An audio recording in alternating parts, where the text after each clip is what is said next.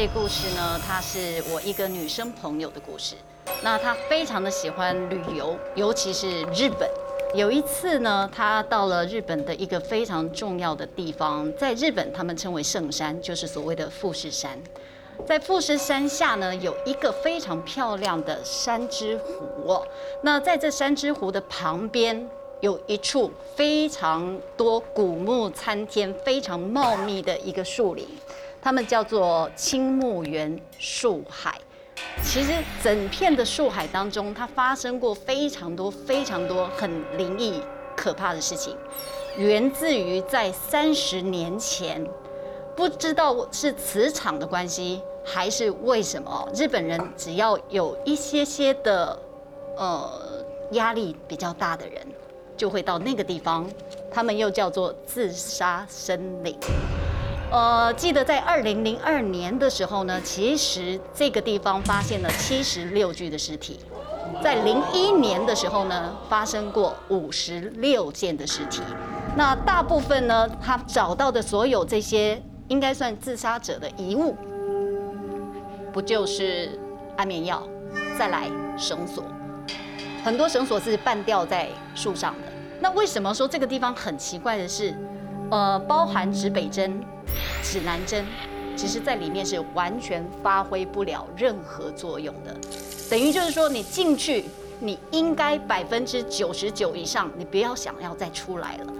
那有一次我这个朋友呢，他嗯看过这个地方，白天导游带着吧，车子开过去，三只湖，山明水秀，导游越说不能进去，进去有可能会出不来，他不信邪，就越想进去。这个时候呢，他在整个路上，因为他的路灯其实是很远的，久久才会有一盏昏黄的路灯。那附近其实人烟也罕至哦。然后他就看到路上呢有一只非常漂亮的，应该说完整哦，他们的乌鸦的羽毛。这个时候他为了要证明他去过，途中去过，他开始慢慢用数位相机记录，他就先拍。那么拍完之后呢？再继续往前走，隐约就在进入森林里头不远的地方，因为他想不远嘛，他有看到非常微弱的灯光。那你要知道，那个地方其实真的碰到晚上又入夜又秋天，其实已经是非常冷了。他看到有一盏灯光，然后感觉像是一个日本的神社，他就去了，因为他喜欢拍照，喜欢这些古典的东西，他就去看了。那这个神社呢？前面神社的前面入口有两个石雕，这个石雕呢是狐狸的雕像。那他就觉得，呃，既然来到神社，那就应该遵循日本当地的这个参拜的方式，鞠躬、拍手，再鞠躬。那后来他觉得这个狐狸很可爱呀，证明自己有来嘛，就贴着狐狸的脸自拍。左边拍，右边拍，但当他拍完的时候，他隐约觉得有一道光从神社的附近就飘过去。那那个光呢？因为整个神社大概就是那个昏黄的、昏黄的石头透出来的那种路灯的光，但飘过去的是一道很特别奇特的白光。那这时候呢，他又听到。就是日本小女孩唱的很传统的当地的儿歌，就隐约的那个儿歌的声音。然后呢，当他觉得有一点开始发毛的时候，他再看看那个本来他觉得很可爱的狐狸雕像，脸越来越诡异，就开始觉得越来越诡异。这个时候，整个所有的树林的风声，吹动那个树叶的声音。不要讲说这个地方曾经发生过什么，连我们自己听的都毛了。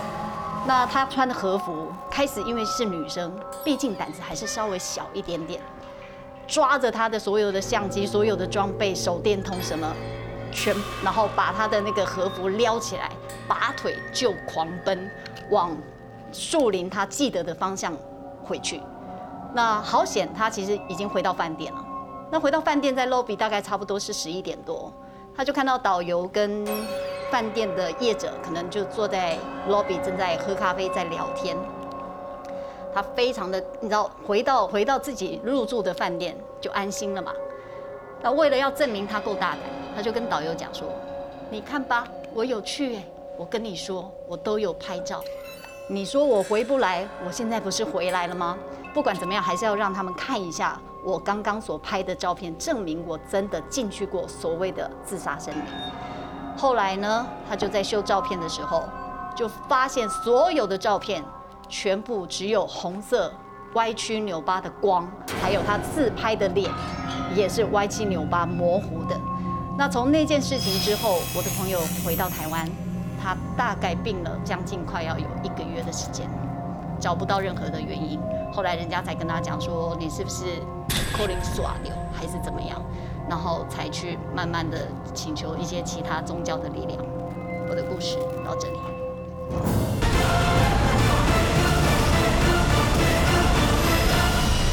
呃，我接下来讲的这个故事呢，是我一个女生的好朋友大学认识的，她的真实经历。她的老家在台东关山。然后呢，因为他的阿公一个人，呃，外公一个人住在那里，所以呢，他们全家就会定时的会回去看阿公，呃，外公。然后呢，他那时候呃，高中刚毕业，刚满十八岁，他考了机车驾照，他就很开心啊。回去的时候就常常找他的表姐啊，每天出去外面玩啊，骑车到处跑这样子。然后有一次很晚了，呃，差不多玩到半夜一点半的时候，他们想说冲捷径上去。然后呢，表姐跟她男朋友一台在前面，然后她一个人在后面一台。表姐想说，呃，这几天都有骑过嘛，就没有等她，就一路飙上去。她就很紧张，她就慢慢骑，慢慢骑，慢慢骑。哎，结果就突然眼睛一瞥，就看到旁边有一个女孩子站在杂草的旁边，然后身体就这样晃晃晃。起初她还有点吓到，想说，哎，不会吧？可是仔细一看，女生穿的很正常，是漂亮的女孩子。但是呢，她就像我这样，把头发全部侧到一边。然后，但是因为很暗很暗，她只看得到她的人的一半这样子。然后去看说，嗯，应该是年轻女孩子，没错。她就骑到她旁边的时候，就放慢速度说：“小姐，现在很晚了呢，你怎么还在这里？要不要帮忙？”然后那个小姐也没有抬头看他，小姐就回他说：“没事，我住在附近，我在等人，你快回家。”然后就有点被吓到，想说：“哎，为什么要骂我？明明我是来帮忙的。”然后就抬头看了一下附近，哦，有啦有有人家的亮光，他应该是住附近。好，我还是不要多管闲事。他又转过去跟他讲说：“那你自己小心一点哦。”然后他就骑上山就回家了。然后后面的几次玩到太晚，他们都会抄那条捷径。然后他每一次都会遇到那个女生，都是在路边这样子一个人站在那边。然后基于他自己是女生的心，他觉得晚上很危险，他还是会每次都骑到他旁边，都会问他说：“小姐有没有需要帮忙的？”然后可是那个女生每一次都跟他讲说她在等人，而且一次一次用非常生气的语气告诉他说：“你快点回家。”然后他他第三次的时候，他真的有点被惹毛了，因为他觉得说怎么好心给雷青，就是我来提醒你，然后你却把我骂的跟什么一样。然后回去的时候，他就说：“表姐，你你知不知道中间有那个女生？每次我停下来问她那个啊，她真的很莫名其妙哎，为什么我好心，然后叫她坏呃快需不需要帮忙，然后每次都把我骂的跟什么一样。然后呢，表姐就支支吾吾，后来就讲说，我我们骑了那么多次。”从来没有看到有人呐，然后当下我那个女生朋友有点不知所措，她觉得有点毛毛的，但是，哎，后来想想可能是因为山间小路嘛，很暗呐，表姐又在那边跟男朋友卿卿我我，上山一定没有注意到，好不要想。但她从此之后呢，也就不太爱出去玩，然后也不喜欢走那个山间小路。放假快要结束了嘛，该回去学校上课了。然后回去的前几天之前，表姐又又在撸他说：“哎呀，快点呐，剩下几天而已，再出去玩呐。”然后女生嘛，就是年轻漂亮，又受不了，又出去玩。然后那天还好，结束的时候差不多十点半吧。然后表姐就跟他讲说：“哎，我今天想要住男朋友家，你可不可以自己一个人骑回去？”然后他们就分道扬镳。我的那个女生朋友就去牵车的过程当中，因为她真的长得很漂亮，就有一个男生，差不多二十五、二十六岁，就接近她说：“小姐，可不可以要个电话？”然后那女生朋友就觉得，嗯，算了，还是不要乱认识人，就拒绝了。没想到那男生就一直纠缠，一直纠缠，说不要这样啦，给电话啦，明天约出来，还是我们等一下直接去唱 K 这样子。然后我那女生朋友就最后就很生气，大呃大声的拒绝他说我不想要交朋友。然后就赶快牵车就走了。然后他平呃，他就想说，哎，现在真的是怪人很多哎。然后他莫名其妙讲着讲着，他又骑回到那条小路。明明就平常就完全不想要走这条路，可是今天不知道怎么了，他就骑上去了。然后骑着骑着骑着，他就越来越觉得很奇怪，因为今天怎么会骑那么久？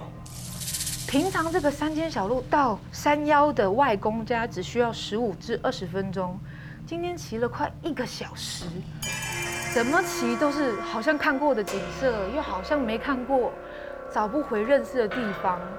哎，终于他看到前面有一个哎熟悉的地方，这不是我每次都遇到那个神经病那个女生那个地方吗？他今天该不会也在那里吧？他就骑过去，哦，他今天不在，才刚这么想。嘣很大一声，他整个人吓了一跳，走转过去看，后面有一个人摔车，他想说怎么办怎么办怎么办，他就赶快停车下来看，然后一个骑士摔在路中央，然后车在旁边，然后地上都是血，然后我的女生朋友就很胆小，不敢接近，就远远说怎么办出车祸了，他就赶快打电话叫警察啊救护车这样，然后在他打电话过程当中，因为声音是很大声的。附近的人家都出来观看了，慢慢就走出来看，就围了很多人这样子。然后他在打电话讲这个过程当中，他远远的就看到人群中那个女生在那里耶。啊，还没没有时间多想，就赶快解释发生什么事情。等他挂了电话，再看一遍，那个女孩子又不见了。他想说，哦，可能附近的人家。然后因为警察就纷纷就到了嘛，救护车都来，就在急救啊什么的。然后那女生就很怕血，然后就这样偷偷的这样看了一眼，不看没事，一看不得了。那个男生不是刚刚在山脚跟我搭讪的那个男生吗？他该不会一路尾随我上山吧？想到这里，他就全身起鸡皮疙瘩。然后他心里想说，该不会他跟了我一。一个小时都跟在我后面，才刚想到这一点，耳边就传来一句话说：“叫你快回家。”然后整个人从脚底一路麻到头顶，然后整个人就六神无主，就赶快骑回家，然后也不管现场发生什么事情，他也没有去管他后续怎么样，他就骑回家，然后倒头就睡，然后就开始发烧。家人也不知道怎么回事，想说今天出去玩，怎么回来身体会那么严重？他就在床上躺了三四天之后。终于很虚弱，然后后来起来就问说有没有什么事情？应该都没事吧？然后外公就说：“哎，你知道很奇怪，有发生一件事情啊，新闻有报道，就是你们平常不是常常跟你表姐骑那条山间小路回来吗？”他说：“对啊，怎么了？”他说：“前几天到三四天之前啊，有一个男生摔死在那边。”然后他就说：“啊。”他心里想说啊，是当时那个骑士，他就摔死了。然后呢，那啊外公就说这件事不奇怪，奇怪的是他后来被列为杀人嫌疑犯。他说怎么会这样子？原来是在他摔死的那个现场，警方在搜索附近嘛，然后在很深处的草丛里面有发现一具女尸体。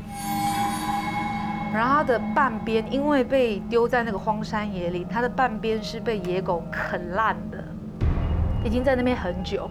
后来检验出来是被自杀致死。在他的身体里面有检验出这个男生死者的 DNA。